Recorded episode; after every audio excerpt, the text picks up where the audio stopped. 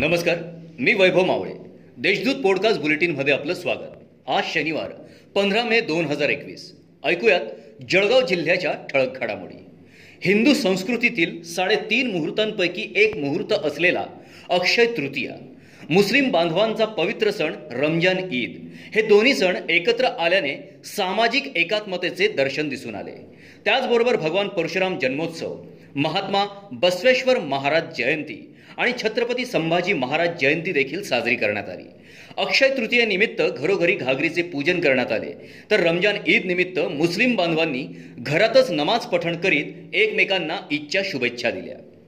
पत्नीच्या चारित्र्यावर संशय घेत भाजी कापण्याच्या चाकूने तिच्यावर वार करून गंभीर जखमी केल्याची घटना शुक्रवारी घडली आहे या प्रकरणी पती हारुण मुस्तफा खान गेंदालाल मिल याच्या विरुद्ध शहर पोलिसात गुन्हा दाखल करण्यात आला आहे शासकीय वैद्यकीय महाविद्यालय व रुग्णालयातील ऑक्सिजन पूर्णपणे संपले होते. त्यामुळे पर्यायी व्यवस्था करून ऑपरेशन ऑक्सिजन मोहीम यशस्वी केल्यामुळे पुढील अनर्थ टळला.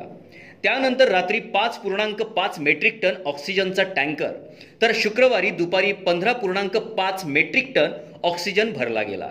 त्यामुळे आता जवळपास सोळा मेट्रिक टन ऑक्सिजनचा साठा उपलब्ध असल्याची माहिती मिळाली आहे. आयसीयूत दाखल असलेल्या पतीने जेवण केले की नाही याची विचारपूस करण्यासाठी जाताच विवाहितेच्या पर्समधील पंधरा हजारांची रोकड लंपास करण्यात आली. ही घटना गुरुवारी शहरातील अश्विनी हॉस्पिटलमध्ये घडली. या प्रकरणी शहर पोलिसात गुन्हा दाखल करण्यात आला आहे. जिल्ह्यात शनिवारी नव्याने सहाशे एक्क्याऐंशी कोरोनाबाधित रुग्ण आढळले. दिवसभरात नऊ बाधितांचा उपचारादरम्यान मृत्यूही झालाय. तसेच आठशे अकरा कोरोनाबाधित मुक्त झाले असल्याने कोरोनाचा कहर मंदावल्याची स्थिती आहे. गेल्या काही दिवसांपासून बाधित रुग्णांची संख्या कमी होत असल्याने जिल्हावासियांना दिलासा मिळत आहे.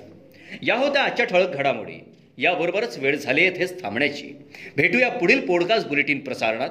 तोपर्यंत संक्षिप्त बातम्या आणि ताज्या घडामोडींसाठी देशदूत डॉट कॉम या संकेतस्थळाला भेट द्या. धन्यवाद.